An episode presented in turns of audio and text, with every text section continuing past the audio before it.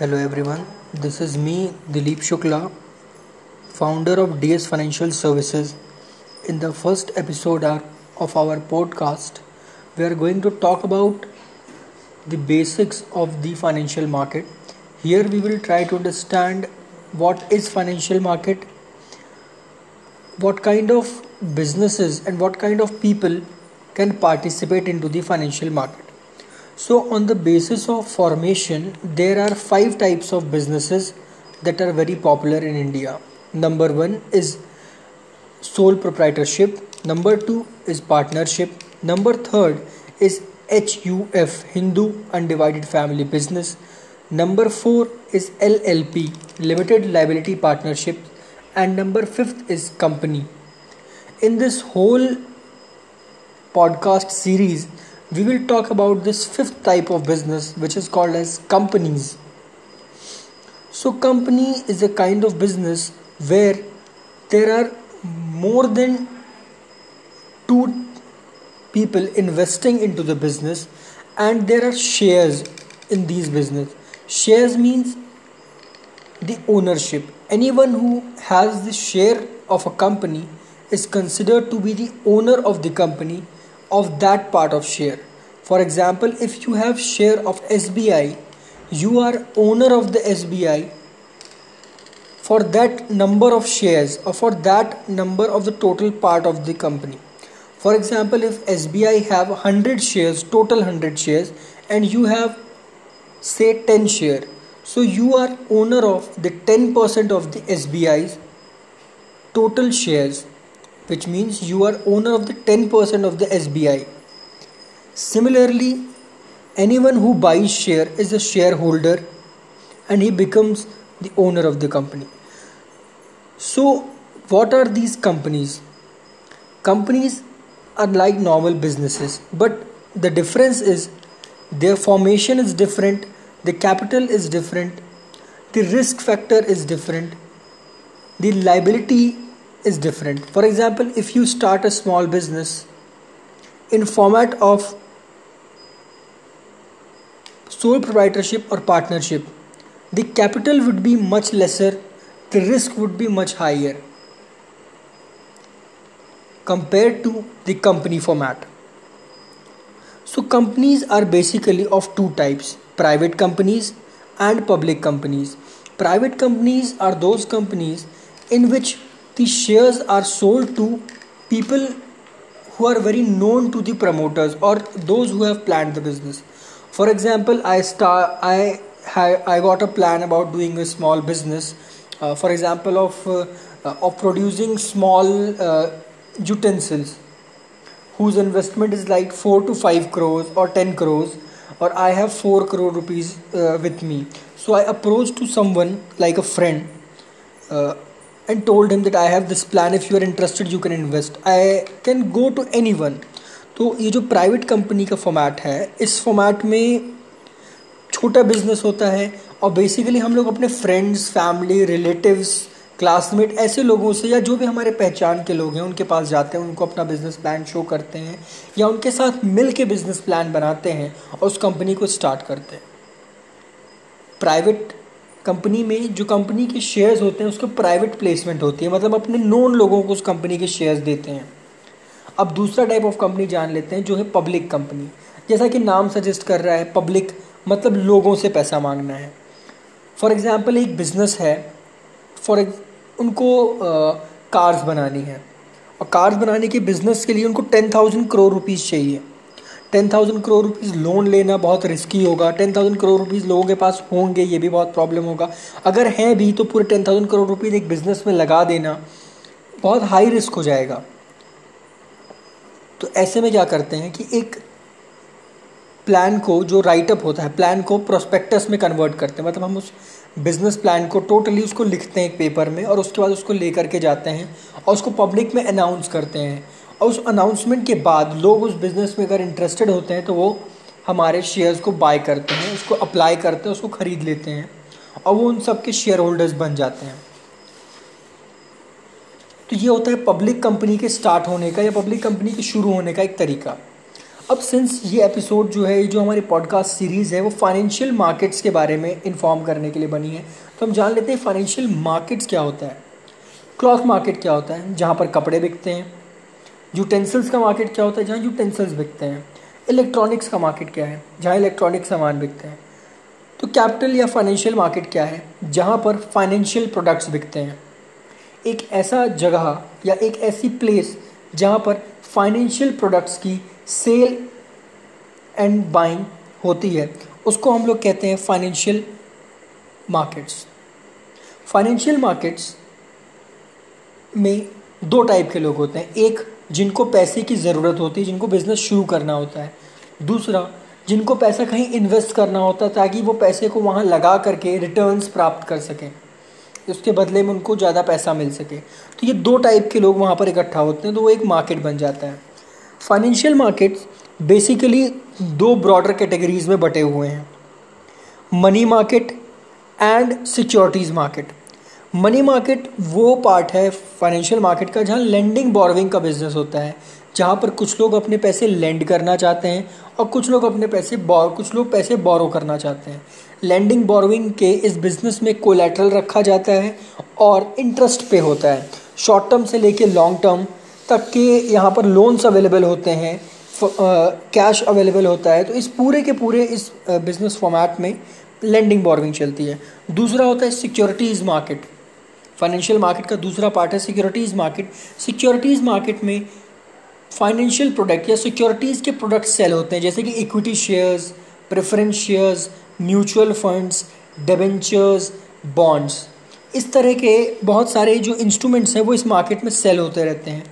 लोग इनमें अपना पैसा इन्वेस्ट करते हैं और उसके बदले में जब इनको रिटर्न्स मिलते हैं, अगर डिबेंचर्स और बॉन्ड्स होते हैं तो इनको इंटरेस्ट मिलते हैं, इक्विटी शेयर्स और म्यूचुअल फंड्स होते हैं तो इनके रेट्स बढ़ जाते हैं, कैपिटल एप्रिसिएशन होता है। तो इस तरीके से इस मार्केट में लोग पैसे इन्वेस्ट करते हैं। अब ये सिक्योरिटीज़ मार्केट जो है, यहाँ पर क्या क्या होता है, यहाँ पर असल में जब मैंने अपनी कंपनी का फॉर्मेशन किया और मुझे अपना बिज़नेस स्टार्ट करना था तो मैं मनी मार्केट नहीं जाऊँगा क्योंकि वहाँ लेंडिंग बोरोइंग चल रही है। मैं फाइनेंशियल मार्केट के इस वाले हिस्से में सिक्योरिटीज़ मार्केट में आऊँगा और इस सिक्योरिटीज़ मार्केट में मैं इक्विटी शेयर्स या प्रेफरेंस शेयर्स या डिबेंचर्स या बॉन्ड्स या सारा कुछ, ये सारी प्रोडक्ट्स, ये सब कुछ मैं एक साथ लॉन्च कर सकता हूँ, एक साथ इन सबको वहाँ पर सेल्स के लिए रख सकता हूँ। तो जब मैं यहाँ मार्केट में पहुँचता हूँ, यहाँ दो पार्ट्स हैं इस मार्केट में।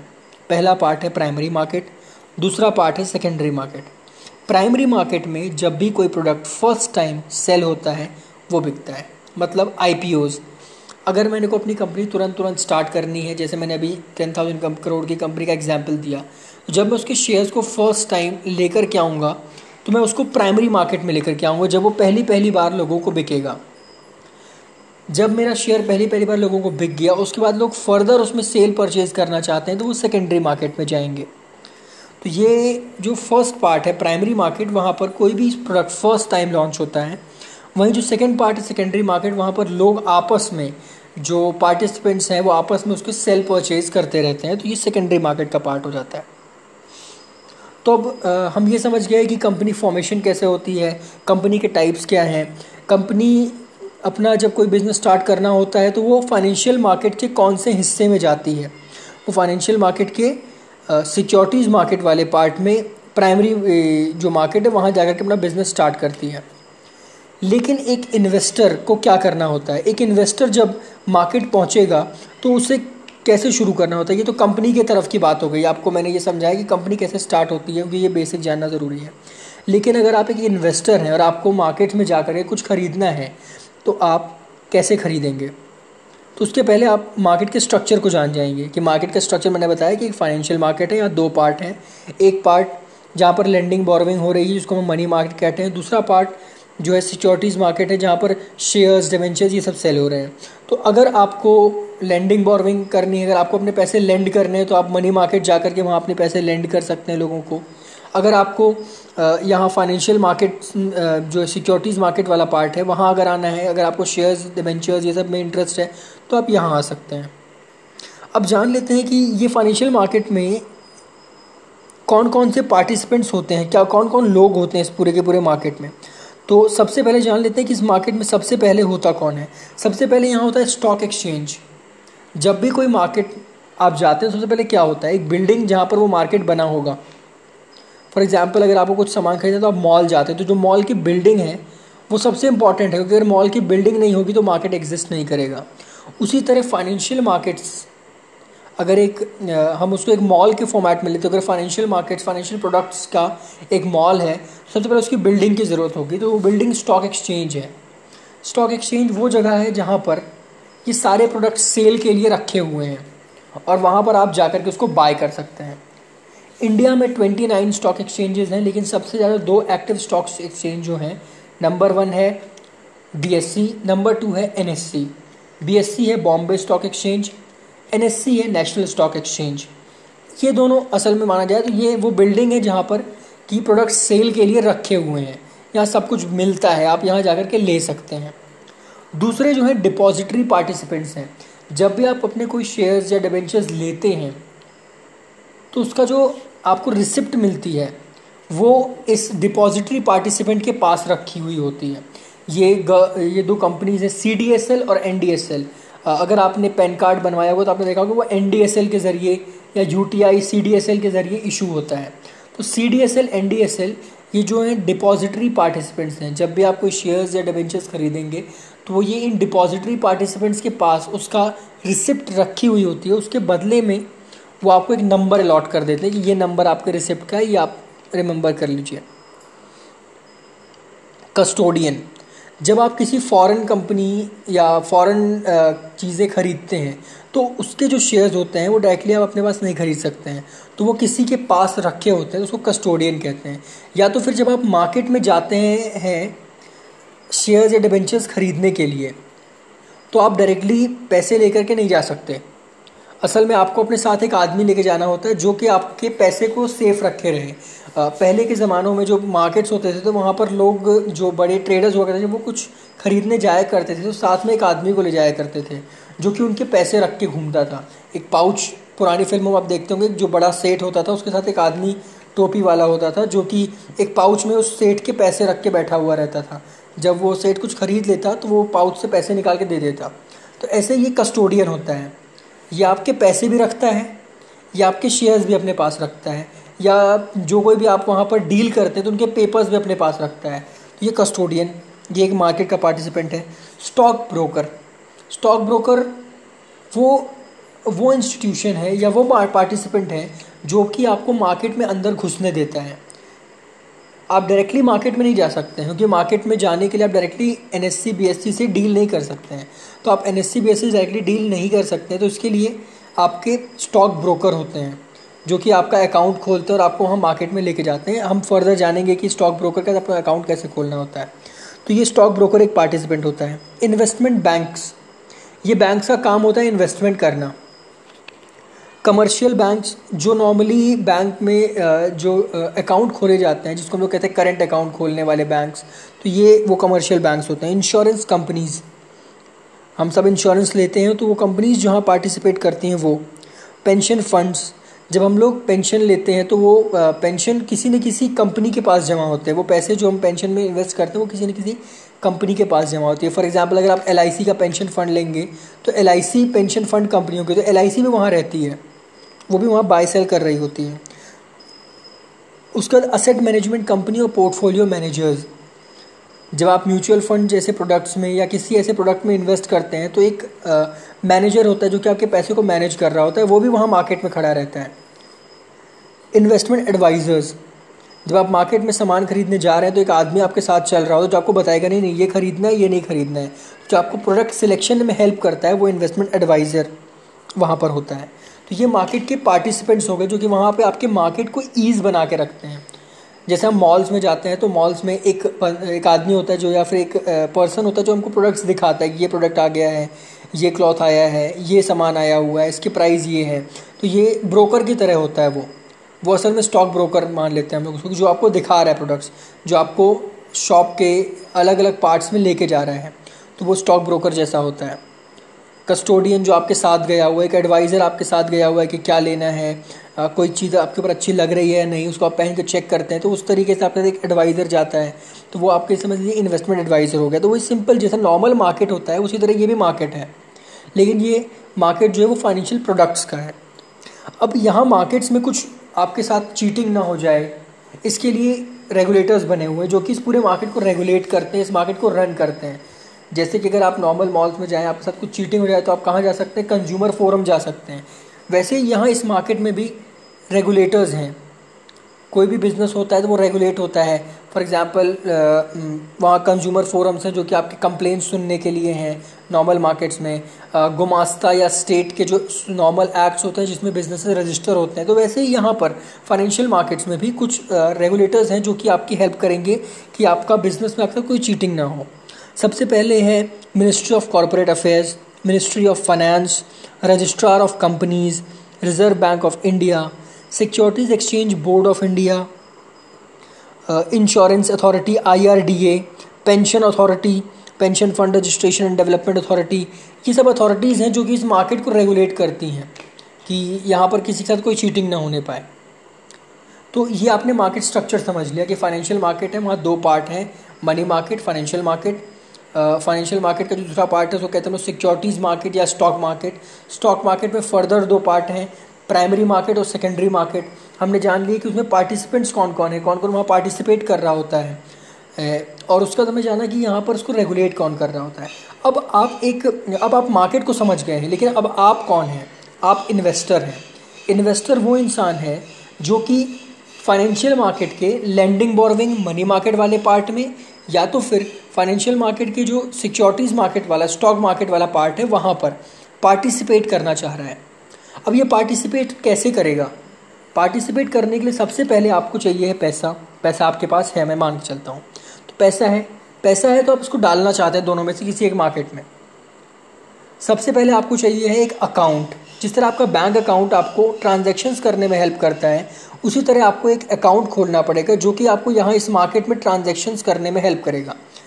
ऐसे अकाउंट को हम लोग डीमैट अकाउंट बोलते हैं, मतलब डीमटेरियलाइज्ड अकाउंट। अब ये डीमटेरियलाइज्ड अकाउंट कहाँ खुलेगा? ये डीमटेरियलाइज्ड अकाउंट किसी भी ब्रोकर के पास खुलता है। हमने मार्केट पार्टिसिपेंट्स में एक नाम पढ़ा था, स्टॉक ब्रोकर।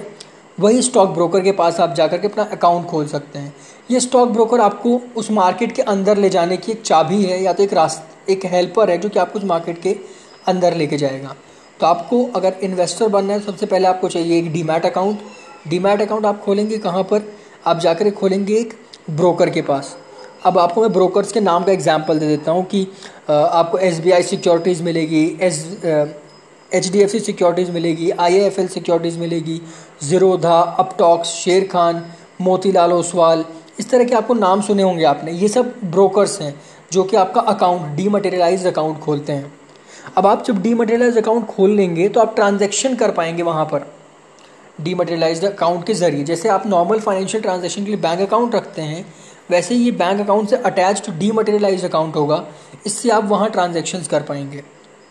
अब जब आप इनके साथ आपने जब यहाँ पर अकाउंट खोल लिया तो आपके सामने मार्केट खुल गया, क्योंकि मार्केट असल में कोई प्लेस नहीं है। नॉर्मल मॉल तो एक असल में प्लेस है, लेकिन ये मार्केट अब कोई प्लेस नहीं है एक्चुअल में। तो अब आपने जब डीमैट अकाउंट खोल लिया तो आप मार्केट के अंदर पहुँच गए हैं। अब यहाँ मार्केट के अंदर प्रोडक्ट्स हैं बहुत सारे। यहाँ पर शेयर्स हैं, डिबेंचर्स हैं, बॉन्ड्स हैं, म्यूचुअल फंड्स हैं, पेंशन फंड्स हैं, गिल्ड फंड्स हैं। इस तरह बहुत सारे प्रोडक्ट्स लाइन पड़ी हुई है। अब इस प्रोडक्ट लाइन में से आपको कौन सा प्रोडक्ट चुनना है, इसमें आपकी हेल्प कौन करेगा? इसमें आपकी हेल्प इन्वेस्टमेंट एडवाइज़र करेगा। हमारी कंपनी DS फाइनेंशियल सर्विसेज एक investment advisory, portfolio management and trading strategy firm है। तो हम जैसे रजिस्टर्ड लोग आपकी हेल्प करते हैं। आपको कैसे मालूम पड़ेगा कि आपका ब्रोकर और आपका इन्वेस्टमेंट एडवाइज़र रजिस्टर्ड है? हमने देखा था बहुत सारे रेगुलेटर्स के नाम मैंने पढ़े थे। उन रेगुलेटर्स में से एक रेगुलेटर है securities exchange board of India, SEBI. जब भी आप अपना डीमैट अकाउंट खोलें तो आप जाकर के वेरीफाई कर सकते हैं कि आपका ब्रोकर रजिस्टर्ड है, आपका इन्वेस्टमेंट एडवाइज़र रजिस्टर्ड है, आपका कस्टोडियन रजिस्टर्ड है कि नहीं। तो सेबी की वेबसाइट पर जाकर के आप इसको चेक कर सकते हैं। तो ये आपके रेगुलेटर हो गए। तो अब आपके पास डीमैट अकाउंट है। डीमैट अकाउंट होने से आपके सामने मार्केट खुल गया है। अब मार्केट में आप दो एक्सचेंज देख पा रहे हैं, बीएसई, एनएससी। वैसे फर्दर 29 एक्सचेंज है, लेकिन बेसिकली दो एक्सचेंज बहुत एक्टिव है। तो ये दो एक्सचेंज आप देख पा रहे हैं। इन एक्सचेंज में आपको एरे ऑफ प्रोडक्ट दिख रहा है, करीब 200-250 टाइप के प्रोडक्ट्स दिखाई दे रहे हैं। 20,000 कंपनीज दिखाई दे रही हैं, उनकी इक्विटी प्रेफरेंस शेयर्स दिख रहे हैं। तो अब इन शेयर्स को, इन प्रोडक्ट्स को बाय करने में आपको हेल्प कौन करेगा? इन्वेस्टमेंट एडवाइज़र कर सकता है, या तो आप खुद रिसर्च कर सकते हैं। तो बेसिक्स ऑफ फाइनेंशियल मार्केट हमने यहाँ पर कंप्लीट कर लिया हमारा एपिसोड 1 में, कि हम मार्केट में कैसे पहुँचें। तो एपिसोड 1 के एंड आते आते हम मार्केट के अंदर पहुँच चुके हैं। हमने मार्केट के स्ट्रक्चर जान लिया है, मार्केट के पार्टिसिपेंट्स को जान लिया है, हमने अपना डीमैट अकाउंट खोल लिया और अब हम मार्केट्स में पहुंच चुके हैं, हमारे सामने प्रोडक्ट्स हैं। तो अब नेक्स्ट जो पार्ट है वहां पर हम लोग जाएंगे, जो हमारा नेक्स्ट एपिसोड है वहां जानेंगे कि प्रोडक्ट्स हैं क्या, क्योंकि अभी हम ये भी नहीं जानते कि मार्केट्स में क्या क्या बिक रहा है।